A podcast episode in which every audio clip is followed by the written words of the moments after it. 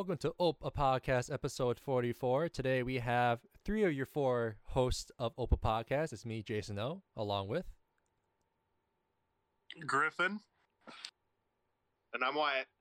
And today it's so bittersweet. It is the last regular season preview uh, for this college football season of 2021. Um, I'd say we have a very action packed uh, episode for you this week.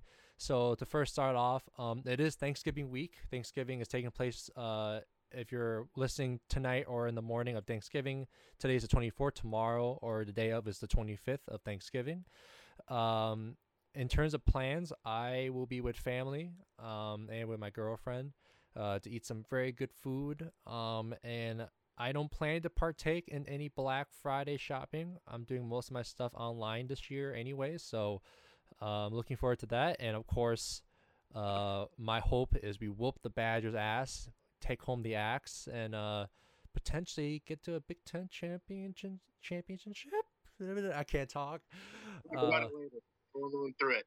Yep. Uh, what's it's one of my ridiculous hypothetical type of situation. All right, what are y'all doing for uh, Thanksgiving here? Um, I'm just gonna be chilling in South Dakota here tomorrow, um, but I have family coming this weekend, so not to worry. Even though it won't be spent necessarily on Thanksgiving Day, I'll still have family in town this weekend. Got to do a little work, grind, but there'll be plenty of good family time uh, this weekend and maybe even into early next week.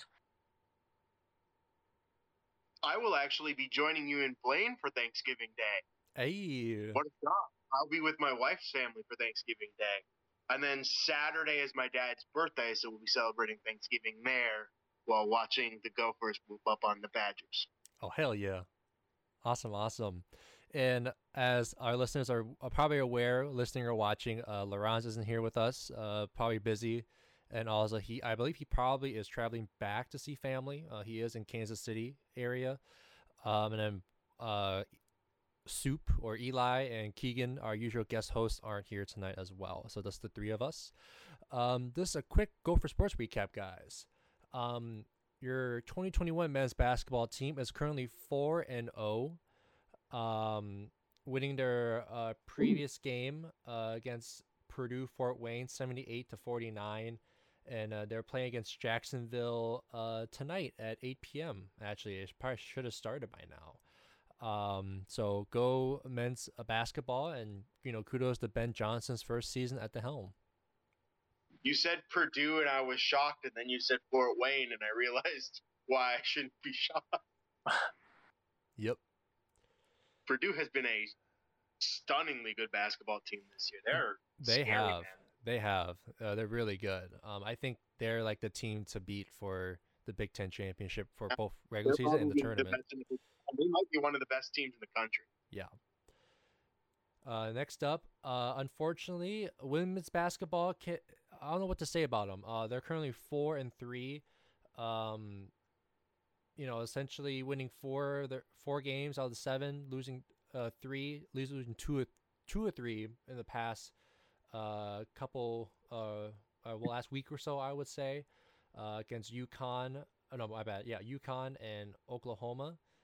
Um, I was gonna say, a UConn is, you know, yeah, it's almost a quality loss. Yep, it is. But um, women's basketball uh, right now, record wise, ain't doing too hot.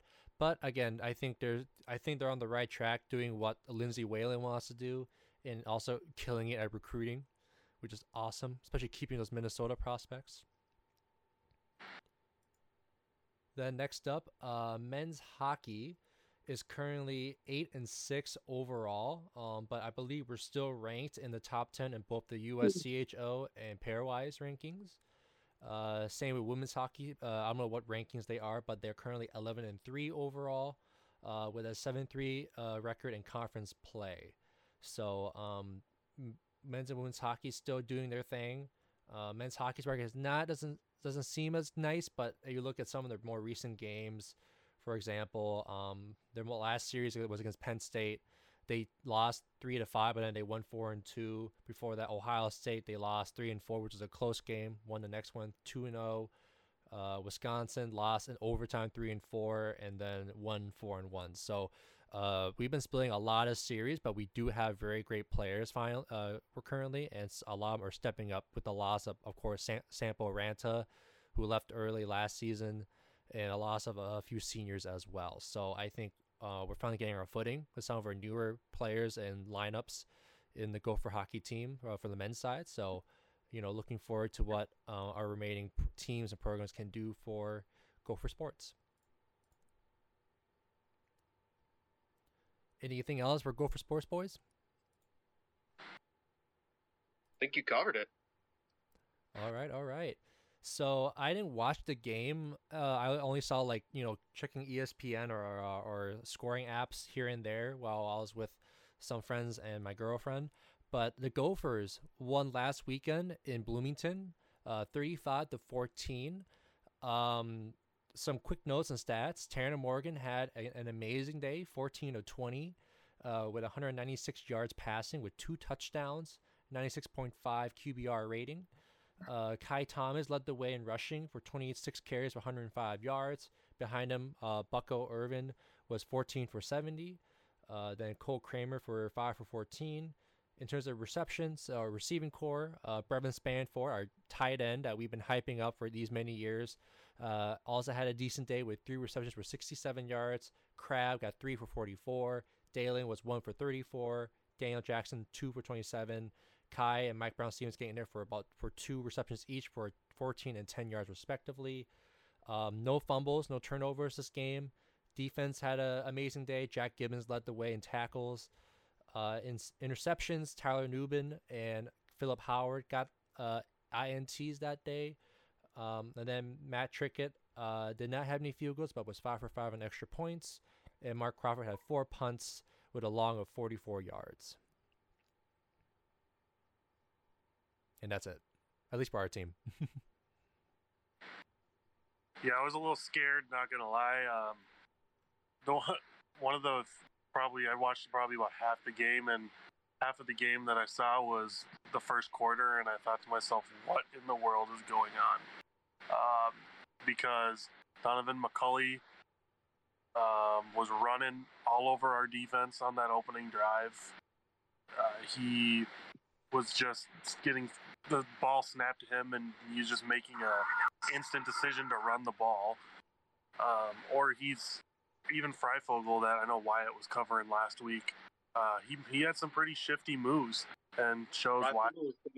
Let him be. And so I just I think after that first drive, especially after that first quarter, uh, having the defense settle down and go back to being a top 15 rush defense in the country, uh, they showed why that why the Gophers are ranked where they are in rushing defense. But I'm glad they kind of found their groove too, especially in the run game as well.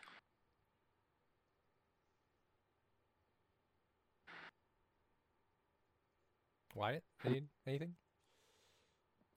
Um, you know, I'm not highly concerned with uh, with the result of that game. 35-14 is not, you know, where I would have liked to be, but it's something that I'm more and more comfortable with as time passes. Yeah. It's just how the coaches play football. They don't really go out there to stomp all over an opponent. And to be fair, that last touchdown by Indiana was in the final 30 yeah. seconds. So, I mean, if Absolutely. we really look at it in depth, it's a 35 7 game that had 35 14 because, right. you know,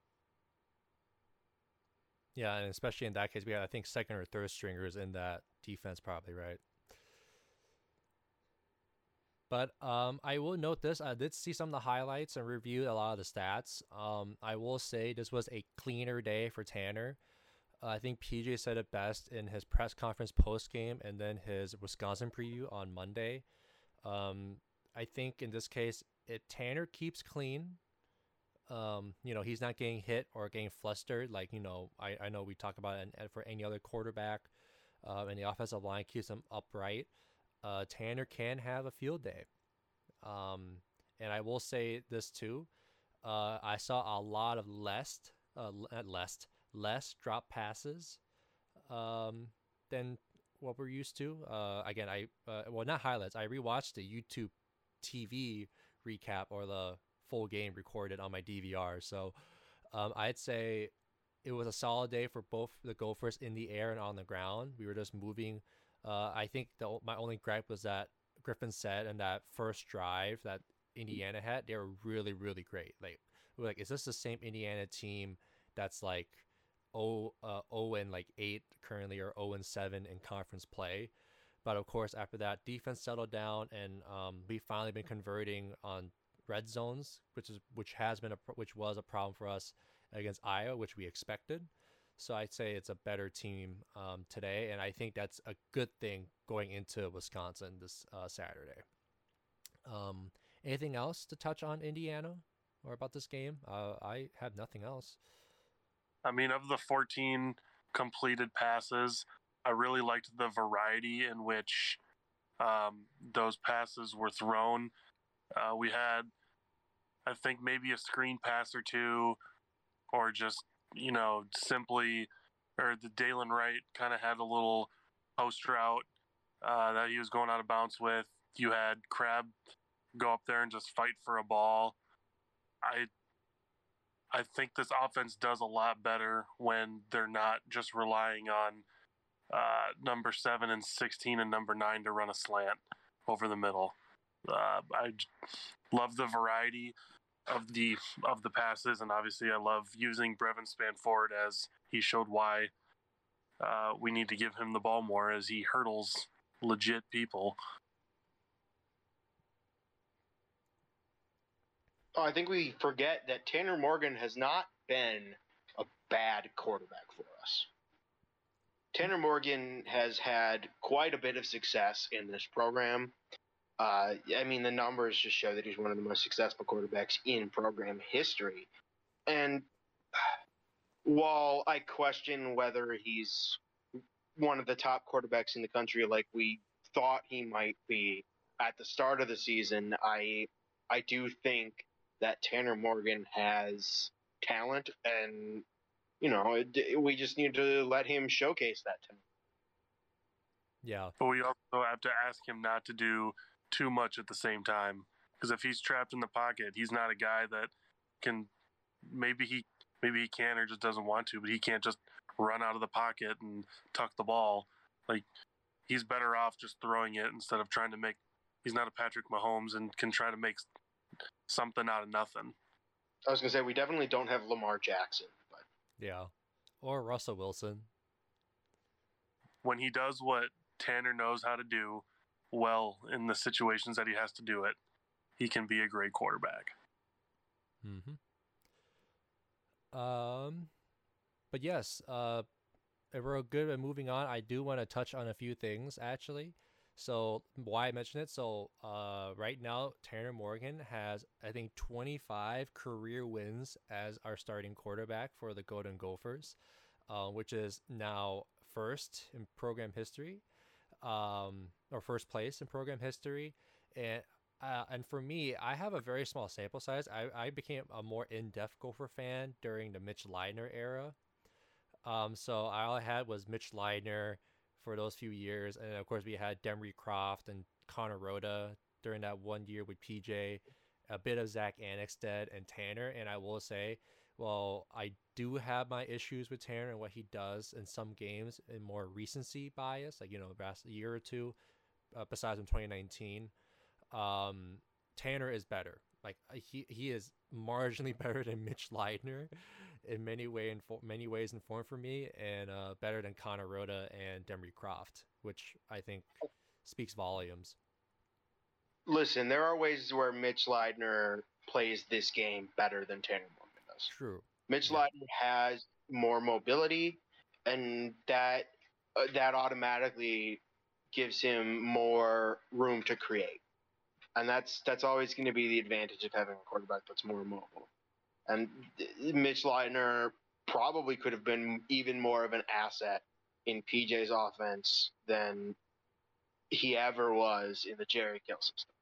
Mm-hmm. That said, Tanner also has his benefits. I and I think a lot of it comes down to just you know, the the character and leadership. I think Tanner is someone who we want to throw our support behind, and I I never really got behind Mitch Light. I've been behind Tanner this whole time. Yep. Totally agree. And that's that's something that you know, you can't measure the value. And I will add too, he did lose his dad to uh, cancer, unfortunately, uh, only five six months ago, um, and that's not easy to get over. Uh, I will say that losing a close relative or parent, um, and of course, he I think he also proposed to his now fiance. Um, so I'd say he's a He's guy. also uh, he's on the list for uh, Man of the Year, NCAA Man of the Year. Oh, so yeah, I can't remember what the what the official name of the award is. something that's good, always. But uh, It's, I it's just good to see a good guy yeah. behind under center. Awesome. Well, that's my bit about Tanner's uh, key feat. Uh, next player actually is Conor Olson. He surpassed Conor Olson. he surpassed Billy Price from Ohio State, Yep. Starting now 56 consecutive games at offensive line. Uh, I believe he was a carryover from the Jerry Kill Tracy Claeys era, um, and just stuck with the team since then, and has been in the offensive lineup uh, for many many years. And with the Wisconsin game, assuming he starts, will be I believe his 57th. So he'll be making start uh, keep uh, will be in the lead for a new record for the Big Ten as an offensive lineman for years to come. So kudos to history, him. And he's been playing well the whole time. We can't I can't oversell how valuable Conor Olson has been for this program. Yeah, and I think Griffin, you you might have to correct me on this. I think he is in grad school or med school, becoming a doctor or something. like Yeah. that? Yeah, some uh, I know his his dad works um, in the area as a as a doctor, uh, well respected, and he obviously has the smarts for it. For Yeah, not only the, the, I believe the actual the actual fact is that he passed his exams with flying colors. Because they were talking about it. I can't remember if it was the Indiana game or the the uh, Iowa game, but there was a player on the other side. There was an offensive lineman on the other side of the ball who had very similar numbers and a very similar background, and was also applying to med school. Awesome. But yeah, shout out to Conor really- Olson as well. But I do want to, before we move on to Wisconsin, here is our current uh, big board for predictions and stuff. So right now, uh, I'm leading the way at eight and three, um, and then since you guys predicted losses preseason, uh, both you, Wyatt, and Wyatt. Griffin, your fault. That's your freaking fault. Griffin, you predicted before I predicted. dropped to Yeah, uh, Yeah, seven but your, and your four. pushed me over, and I wasn't ready for that. I'm a big Indiana stan. I really like Michael Penix Jr. Hmm, I'm not gonna lie about it. Hopefully next year. You know, if he can stay healthy, he might actually have a good season. But I have my doubts about him staying healthy. Yeah. But yes, right now, um, I'm leading the way, but we do have one more game up ahead. And let's get on to it. For your final Week 13 regular season game, rivalry weekend, your Minnesota Golden Gophers are facing the Wisconsin Badgers, who are currently ranked 14th in the college football playoff rankings, uh, with an overall record at 8 and 3, uh, 6 and 2 in conference play. The game will air on Fox at 3 p.m. Central, 4 p.m. Eastern, uh, on 11th, the November 27th, uh, at Huntington Bank Stadium as well. Tickets are still available, I believe. Um, ESPN's FPI has uh, Wisconsin's favored by 62% versus 38% for the Gophers. Um, and in terms of the betting odds, as of today, Wednesday the 24th, uh, it's favoring Wisconsin plus seven. So Gophers by plus seven, over under being at 39. Hmm. Ooh, low scoring game expected. Mhm. Oh, I'm buying the over on that. I'm throwing 10 on the over. and some quick stats as well. Um, their quarterback right now, uh, Wisconsin starting quarterback is still Graham Mertz. Uh, remember when uh, we all thought he was going to be the Lord and Savior at the quarterback position for Wisconsin? Mm-mm. Uh, don't put that on me. Don't you put that on me. No, that that's a, all LeBron's. that's LeBron's. That's LeBron's. That is all LeBron's fault. and you may quote me on that. LeBron's ain't even here to defend himself, and I want to go after him on the Graham Mertz hype. but uh, right now, um, for the season, he is uh, 137 of 231 on passes, 1,650 yards with nine touchdowns and nine interceptions. Um, That's fun. But um, he has not. He's been uh, on the lower side of throwing touchdowns and less ints since uh since Wisconsin actually remembered that they actually have a decent running back room uh to alleviate the pressure off him. So they're kind of doing what the Gophers do is relying on the run game, uh letting Graham do what he needs to do in terms of like make first downs and get to the red zone and let their defense eat all day. Um, and I will say this: I am really scared of Wisconsin's defense. Uh, in the you know when they first started it off with a couple losses, especially to some ranked teams early on in the season, um, they did not play it so hot. Again, Graham Mertz was not playing great. Running game was very mute, and defense was lacking.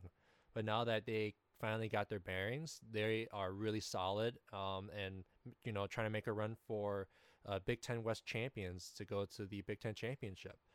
Um, I think I think for me, my key, if I did have one, is that you know don't let this defense stun you. Like um, again, it's to be a rivalry rivalry game. Uh, it's to be a tough game uh, on either side of the ball, um, and I expect, uh, I hope to expect PJ uh, and the staff like Mike Sanford, Matt Simon, Brian Callahan, or I think yeah, Brian Callahan, um, uh, Coach Linguist, Linguist for uh, running backs coach, right? Um, Running backs, Kenni Burns. Kenni Burns, my bad. Ah, I keep missing him and Mo Linguist, our previous DB coach. Okay, and um, uh, Clay Patterson, our tight ends coach.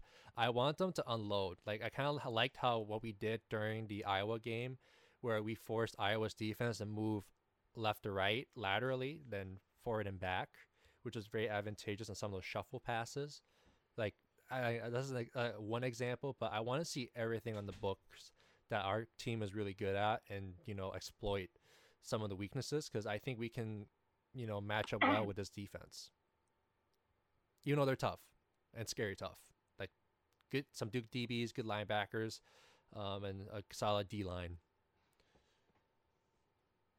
Yeah, I think this game comes down to how well our coordinators on offense can scheme uh, and their plays um, against Wisconsin's defense because we all know Wisconsin's going to be stingy.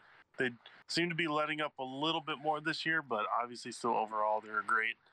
They're a great overall defense, and we have to take them as seriously as any opponent we face. Um, but if our offense can't produce, then we're absolutely screwed because our defense will not be able to hold unless our offense can help put up points.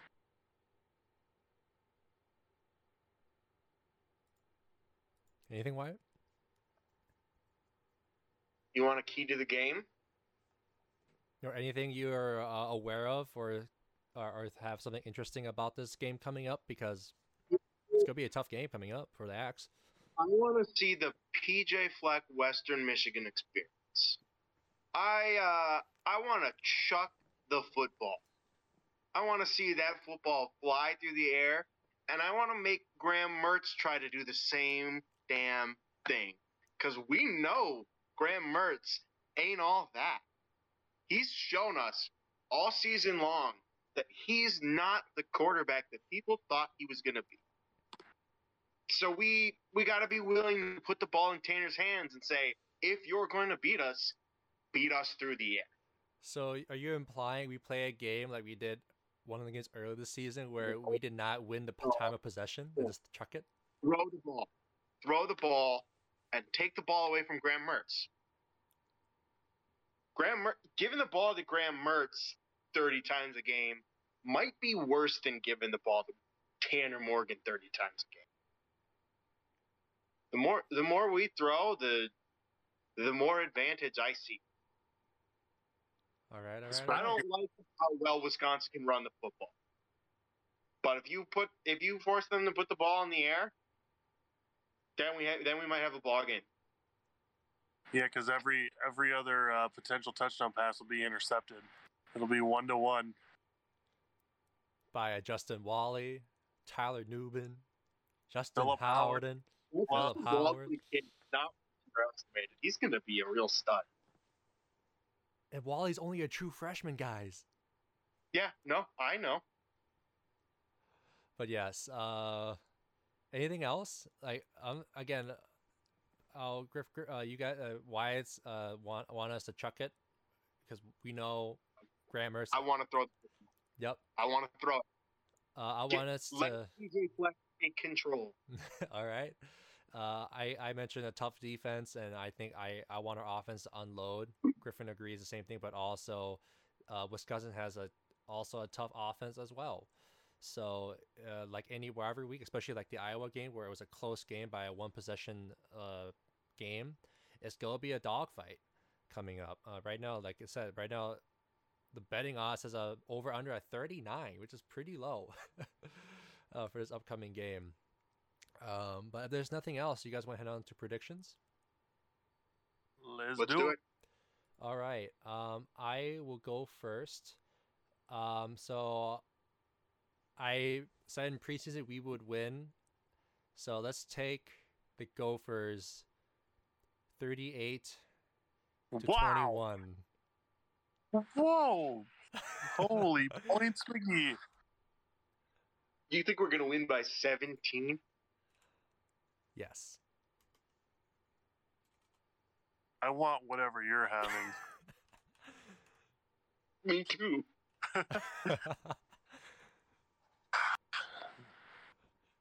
What you got, Griff? Whoa, what does Griff got? uh, you said preseason was a win. Did I really? Yes, you did. Wow, optimism. Well, definitely going to take the over. So I got to throw up at least 39 on the board here. Let's do. I'm going to say this is going to be a game of field goals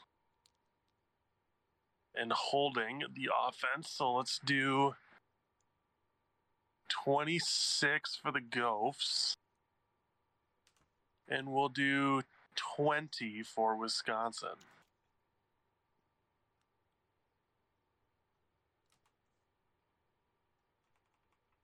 All right, Wyatt. I know I've got a big fat L on the board for this one from the preseason. And um I'm not sure I don't buy into that. But Okay. we're going to play the optimist here. And we're going to say that we have had a 26-24 ball game in favor of the Gophs. And what happens if we lose? If we lose, it's going to be it's going to be brutal. It's going to be ugly. Uh let's call it 24 to 6 if we lose. Well, Oh, I will say this then. I, I said a win, 38 to 21, but if we lose, I'm going to say 0 to 31. Big boys. Did we ever list off any facts about the longest, uh, most, or sorry, the most played FBS rivalry in college football history? I have not. Do you have any? I forgot. I think we're, go for I that. think we're getting some important information. Give us the deets, Griffin. Overall series, Minnesota trails 60 to 62 and 8. Minnesota's lost the last two. In in Minnesota. Minnesota leads the series 37-27 to 2. Minnesota lost the last obviously in Madison 20 to 17. But you know, I'm actually really excited because Tim Brando's doing the play-by-play on television on Fox and he has a great voice. So Tim that's just Brando? Tim Brando's on it, my guy. Oh hell yeah. Um, God, what else? Saturday, 73rd battle for Paul Bunyan's axe. Before that, the slab of bacon, which mysteriously disappeared and found in a closet in Wisconsin that updated scores since it went missing. It's terrible. And is it Barry? Oh wait, is it still in Barry Alvarez's office? Wisconsin still has it. I know they have it, but I thought it was Barry Alvarez's retirement. It may not be there. Maybe somewhere else. I want that back It's, it's somewhere, and they've got it, and we want it back. because technically we won it. When Fair and square. Yeah. Still And I think what's about that. It was in 28. So obviously we won it in 2018, and there are still 34 players on our current roster that were on that winning team. I think that's enough good juju to tilt the tilt the needle. Mm-hmm. shoot, I'm trying to find this Twitter post. Um, yes, this is the game for the Axe, a very important rivalry game for us. Uh, but I do want to mention it is Senior Day as well. It is our last home game for the regular season, so I do want to try to find a list of seniors that is walking uh, at this game. I believe I bookmarked it for my sake. Okay, here we go. Kudos to the Daily Gopher. So on Senior Day this Saturday, uh, these are the seniors with no eligibility remaining to be uh, a college football player. Um, wide receiver Clay Geary, tight end Ko Kieft, uh, offensive linemen's Conor Olson and Sam Schluter, uh, defensive tackles Nyles Pinckney, Micah Dew-Treadway, and Val Martin, uh, linebacker Jack Gibbens, cornerbacks Coney Durr, Philip Howard, and uh, safety. Oh no, not safety. Uh, another uh, cornerback Justice Harris, and then safety Calvin Swenson. Um, will have no eligibility remaining for uh, forever, so uh, they'll be graduating, leaving school, and either go to the NFL or go to other uh, careers or pursuits. Um, There are a couple of them real arguments for the NFL. I know. Conor Olson, especially. Yeah, for me, is Conor Olson is the big name. I think Coney may, uh, may have gotten himself. Tony Durr has a team. What? He's got a shot. He's got a shot, like probably six, seven rounder, maybe free agency, uh, or or uh, or no, undrafted free agent. Um, Nyles Pinckney uh, was tran did transfer from Clemson, as you recall, and he was already a stud for them with Clemson, and coming to join us became uh, still being a stud for us.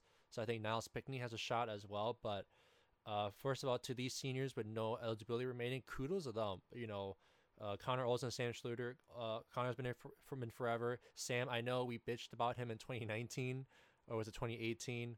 Not bad. Yeah, 2018. But he's uh, has improved majorly and has been a uh, stud on the offensive line with Conor.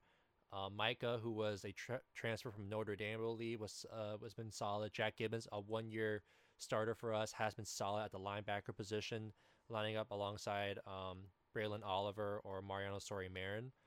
Um, again, all awesome guys uh, on that list there. Anything else with this uh, list of seniors with no eligibility? I got nothing. I don't know that I can say anything that you haven't already said way better than I would say it. Yeah. So next up, these are seniors that has one more year of eligibility. All right. Um. So first off, quarterback Tanner Morgan. He should come back. You think so? Yeah, I think he should come back. You don't trust the quarterbacks behind him? I think if I'm Tanner Morgan, I was being talked about as someone with a real chance of going to the NFL a year ago. And now I'm an afterthought. And if I want to go to the NFL, and you know, I'm assuming there's an interest as a as a football player, I'm coming back to show that I can do it. I'm doing. I'm pulling a Sam Bradford here. All right. Uh, behind him, and we this has been confirmed already uh, by this person himself. Running back Mohamed Ibrahim is returning for his last year of eligibility at the tailback position after tearing, uh, I think his meniscus in the first game of the season against Ohio State, who Ohio State did not have a solution to stopping until he went down with injury. So it's great to have Mo back. He's a player. He's a pretty good solution. Yeah. Uh, and don't forget, he'll be joining a room with guys of experience such as Bryce Williams, Trey Potts, Ky Thomas, and Bucky. Um, I'm worried about Trey though. Uh, I think he may, we may lose him just to medical retirement. I think his health. You don't be, think he's coming back? I think I, I, I think he can come back. It's just that my concern is if he does leave, I should uh, we should not be shocked by it. Like if he re- medically, medically retires from football, but you know, We also know that if he does choose that, we're prepared for it. Yeah. Mo's coming back, but Mo's not going to be working alone. Not if they're Yep. smart. Yep. And I think Ky Thomas, Bucky Irving is there.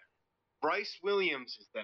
These are all options to sort of, you know, cut down on Mo's workload and hopefully mitigate the risk of further injury. so. Is this essentially for 2022 with Mo back, along with potentially Trey and Bryce? We have a pair and a spare, and another pair. I'll take it. But yes, Mohammed is returning uh, as one uh, as a senior for his last year eligibility. Behind Mo is Crab. I forgot he had an extra year of eligibility. Um, That's good to do, man. yeah. Uh, then behind uh, Crab, we have several offensive lineman guys. So I gotta list them all first. Blaise Andries, Daniel Faalele, John Michael Schmitz, and Axel Rushmeyer. So yeah, we got four boys on the D line that has eligibility to return. What do y'all think? On the Thank Sounds- God that much eligibility left on the O line. I would be absolutely scared out of my mind if we didn't have at least three of those guys back. Yeah. But uh And that's with who I know can do it all. Mm-hmm. Yep. Uh then What if none of them came back? Why? What would you do? If none of them came back, I would die on the spot. like okay. You'd have to you'd have to make sure LaRons was in the room every week because I wouldn't be. Why? I will say this. If we do lose someone, I'm okay with losing Daniel because he is an intriguing NFL prospect. No, uh, No? I don't think he's ready. Not ready? Okay. I think he should come back for one more year. Okay. Because you know it, you, he he is an intriguing NFL. You're correct, but he's only played this game here. This is his first experience with the, the United States game. So, if I'm him, I want to put myself on tape for NFL scouts as much as possible. I want to prove that I'm more than just a big body. Because that's what we think of Daniel Faalele is. He's just a huge guy. hmm And if I'm him, I want to show that I'm not just a huge guy, that I have all of the fundamentals and footwork. And I want to show that I can do it all. I agree. I think he, when we got him, he was a little over 400. Um, trainers and staff trimmed him down to about I think he's sitting at about a good 380 right now. But I still think there's a little bit more room to even maybe 10, 20 pounds even get a little lighter, be a little quicker with the feet. If there's one thing he's not super quick with, it's his feet. But to his advantage, can they really get around him anyway? Not necessarily, unless they beat him really, really good and get a good jump off the line. So It's I- a really interesting ta- prospect as like a right tackle. Yep. and you know, t- ten pounds might actually make him even more intriguing as a right tackle. Right. Yep. so I agree with Or your, he might enter the conversation as a left tackle at a certain point. True. But yes, uh, at least four guys are eligibility on the old line. Hopefully, they all come back. Um, or in Wyatt's case, please bring bring back at least three so he doesn't lose his sanity. Yep. Uh, then coming back because he didn't start. But Yeah. Um, next up, we do have a few guys on the defense here. So let's start off with defensive ends Boye Mafe, Asizi O- and Thomas Rush. Good, good. Mbappe makes an interesting case to potentially go to the NFL. Yeah. I don't know that he's ready now, but maybe. I think I think that if he if he takes that last year of eligibility, I think he will be crucial for, for film development, and I think he'll be ready after the next year. I think, yeah. He's been good for us at the very least. Yeah. Then uh, next up at linebacker is Mariano Sori Marin. Wonderful. We need his. I can't imagine he doesn't come back. Yeah. There's like there's no world in my head where Sori Marin isn't on the team. Then a elite and a good football player. Then uh, in the defensive backfield, we have two guys: cornerback Terrell Smith and safety Jordan Howden. Jordan Well- learned from Antoine Winfield Jr., so I trust that he knows what he's doing at the safety position to help other safeties under him. Tea time has really good potential, but I see him as he could be really, really good or a potential bust on defense. Yeah. Then uh, um, special teams uh, kicker Matthew Trickett. I'm not even If Yeah. you ain't got nothing nice to say, don't say nothing at all. Well, it's not about the players, it's about the coaching staff. I don't have an issue with some of our players. I just have an issue in how they're coached. That's all I'm going to say. Oh, Lorenzo he would go off on this unset coach. Oh, you know that punter guy? You know, I don't think he's very good. Yep. But yes, uh, but yes, it is senior day, uh, our last regular season home game, and these are essentially, if I having let me count it, 1, 2, 3, 4, 5, 6, 7, 8, 9, 10, 11, 12, 13, 14, 15, 16, 17, 18, 19, 20, 21, 22, 23, 24, 25, 25 to 27 seniors roughly on this team leaving. A lot of these were on, actually, surprisingly, PJ's first recruiting class back in uh, 2016 to 2017 when he got first hired um, to become the Gophers head coach, and a few of these have been transfers for us in the last year or two. But yes, that's a lot of seniors. Uh, if they do walk or um, you know leave, leave the University of Minnesota or plan to stay, that's a lot of seniors up in that upper class there.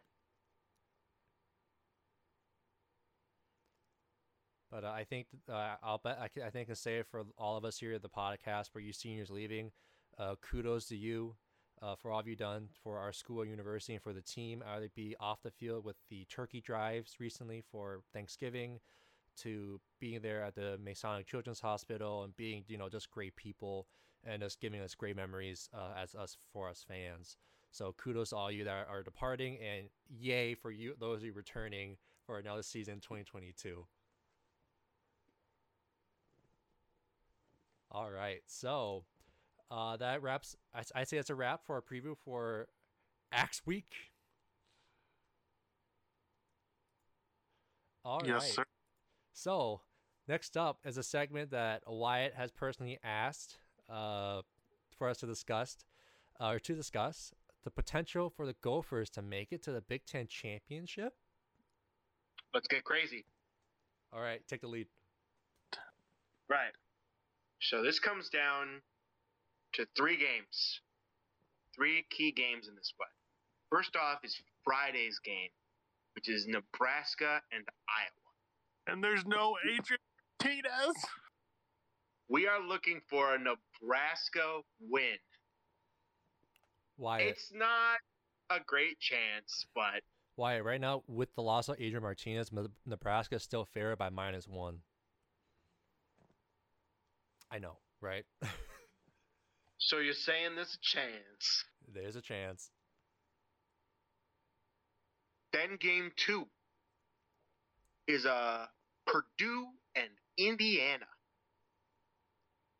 What we're looking for, oddly enough, is Purdue to handle their business. Because Purdue winning that ball game puts us in the best spot. Purdue, the last I checked, had an 85% chance to take the game. So I'm saying there's a chance. And then, of course, thing three is we need to handle our own business. We got to beat Wisconsin. All of those lead to a four way tie at the top of the Big Ten West. And who walks out with the tiebreaker? Minnesota.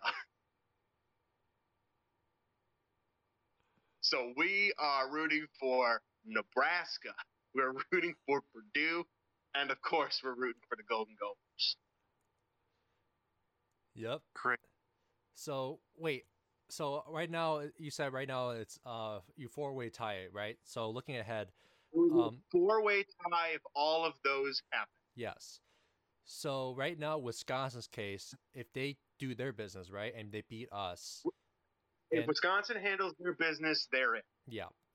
But say if Wisconsin loses, but Iowa wins, Iowa's probably going. yes. But if Iowa wins, but wait, yeah, if Wisconsin loses, Iowa wins, they go on. But if both team loses, is that If Gophers both still? Wisconsin and Iowa lose, and Minnesota wins, we need Purdue to win. If Purdue loses, If Purdue loses, it gets messy, and I think Wisconsin probably walks away with it okay, because they have the they have the right set of tiebreakers. But Purdue winning makes it a four way tie, which means that the tiebreakers fall for us. oh boy. All right. And then obviously uh, the Big Ten East comes down to the game: Ohio State versus Michigan. Ohio State and Michigan. Actually, curious question. Who you guys rooting for for that game? I'll be rooting for Michigan because I am tired of Ohio State. I'm also rooting for Michigan, but then again, from what I've seen of the Jim Harbaugh era against the Ohio State, please don't be the classic Jim Harbaugh team in the last like five years we've seen them play. Please. Just, just, just to throw this in for some extra spice. If Michigan wins that game and all of the results in the West go the way that we need them to, we could have a Minnesota Michigan conference championship. Playing for the jug too? I don't know how that works. Wait, actually, curious I don't think question. Curious, championship for jug. curious question. Would they allow us to play for a rivalry trophy and for a conference championship? I don't know what Big Ten rules are on that. Because I'd be curious about that. Like, I'm down. Like, a rivalry game and a championship to win. And if we, eh, actually, now that I think about it, if Michigan wins, they go to the playoffs, right? Or no? It depends. They're a, they're a one loss team. Their losses to a Michigan State team that has not looked great lately. Didn't they lose to Purdue? Um, yes, they lost to Purdue and they lost to they got absolutely steamrolled by Ohio State. Um. So really, Michigan going to the cha- or the playoffs would be dependent on their ability to win the Big Ten championship. That's my personal opinion.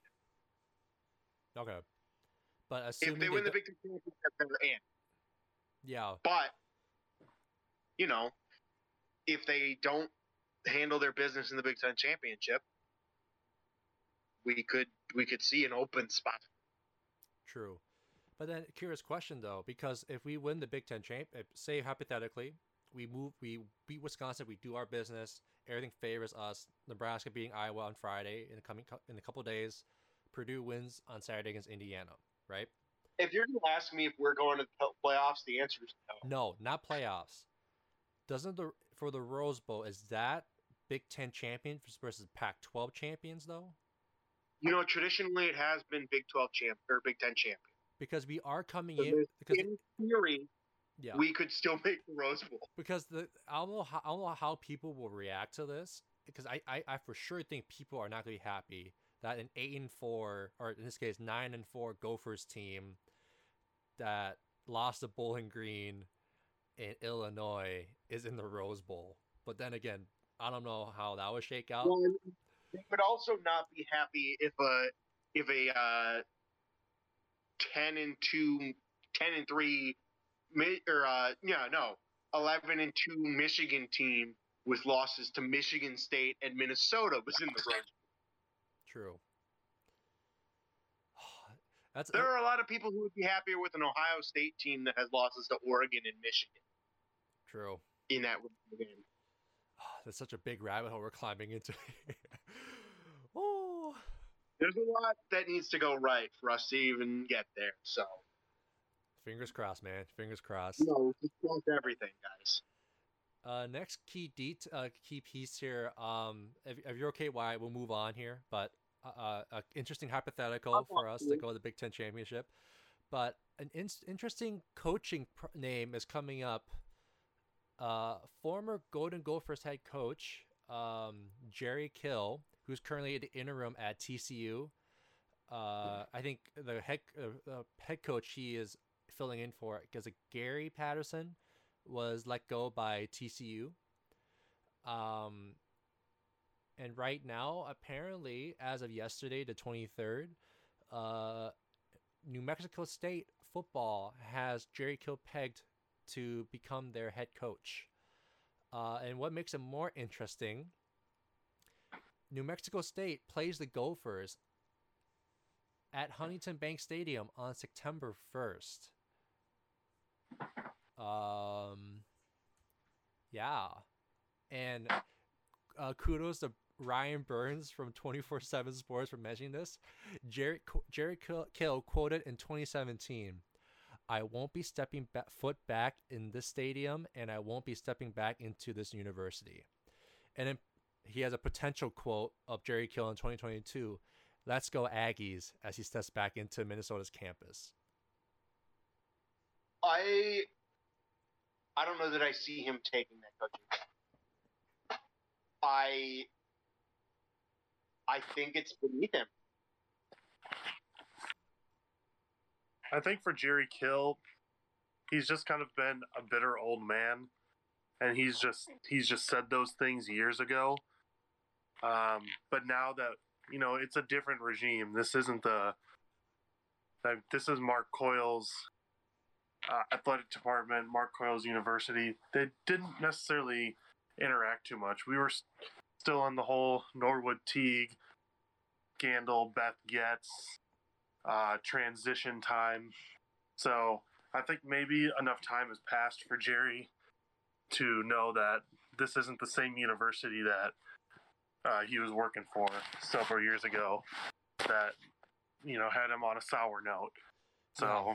And I will say this too. Remember, a lot of the beef like that was on you know the media, uh, Minnesota sports media, and it was around like the nation essentially, with the the beef essentially of PJ and Jerry Kill.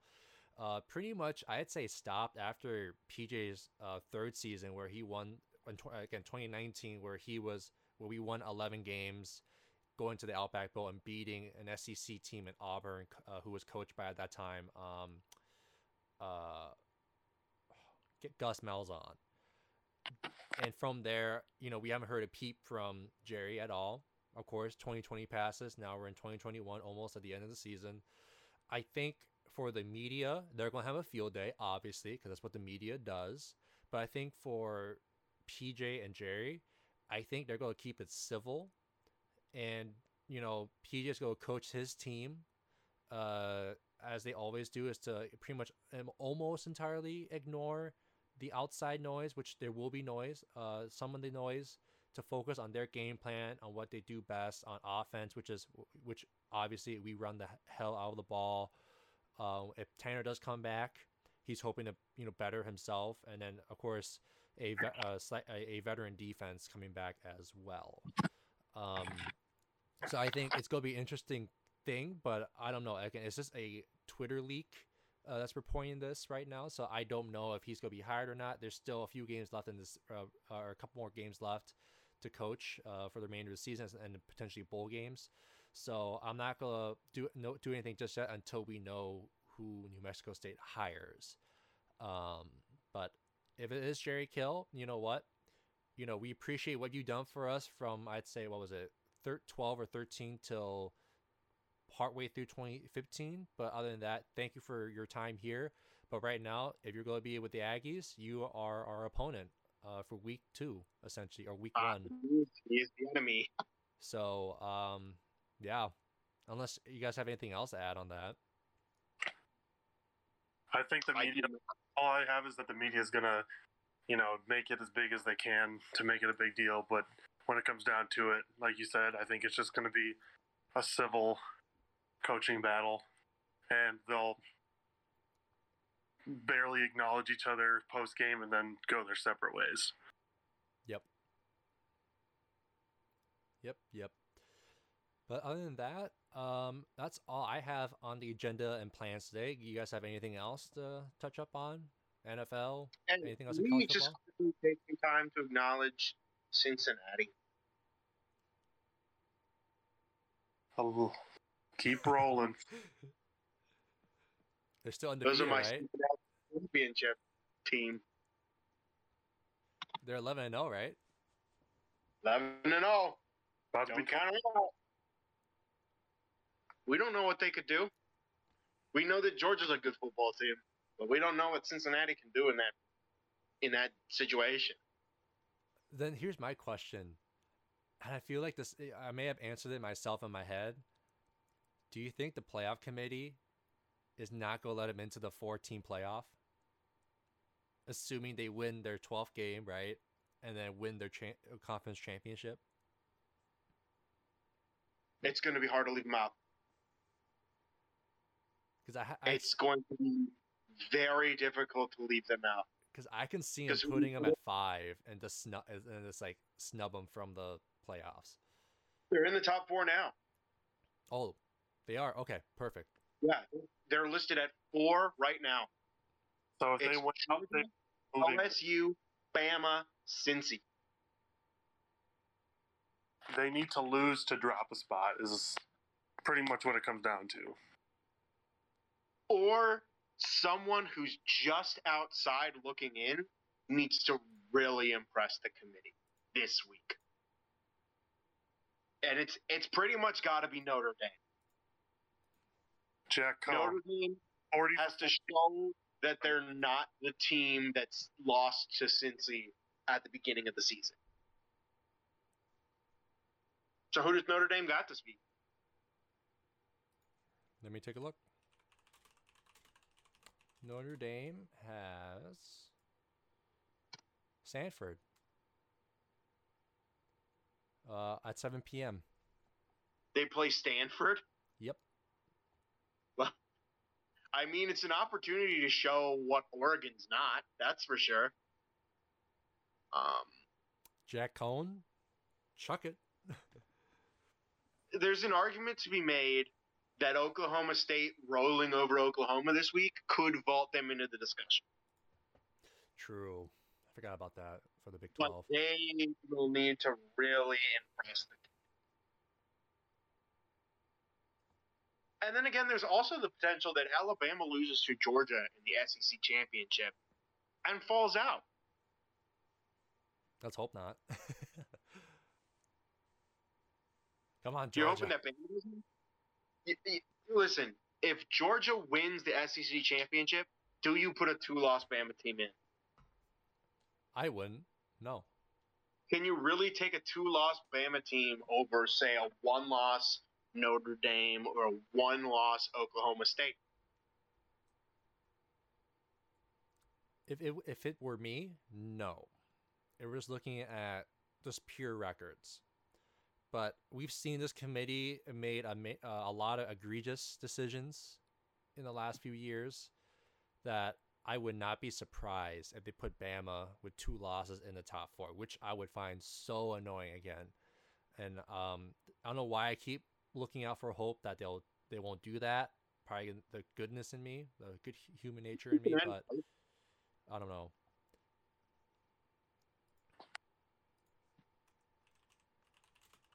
You said who Alabama plays for last game? Who does Cincinnati play? Oh, Cincinnati. Is it Houston?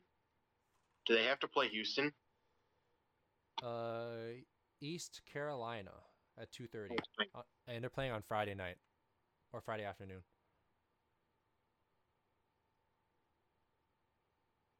Yep. So they just got to handle their business against against ECU. Since he's re- if since he can handle their business, they're not by any means going to be out of the conversation. Yeah. But all right. Anything else, guys? I think we got it all covered, boys. For me, Hell yeah. All right. So thank you for everyone listening and watching today's podcast, episode 44 for OPA Podcast. Uh, have a very, very safe uh, and joyous uh, and thankful Thanksgiving uh, from me and the crew here at OPA Podcast. Have a great holiday season coming up. Um, stay safe out there too, uh, with the colder weather coming in from Minnesota, and it's pretty windy. And stay safe with COVID as well. There's skyrocketing numbers, uh, as I've seen from recent reports. So please stay safe. Um, and we'll uh, keep an eye out and root for our Golden Gophers this Saturday against the Wisconsin Badgers for Paul Bunyan's axe. But other than that, we'll see you guys uh, post uh, Wisconsin for a review podcast and uh, look into also what's the bowl game coming up for our Golden Gophers since they're already bowl eligible past six games. And then we'll go from there. But other than that, thank you so much for listening, watching to the podcast tonight, and we'll see you guys next time. Again, I'm one of your hosts, Jason O, I'm Griffin Most.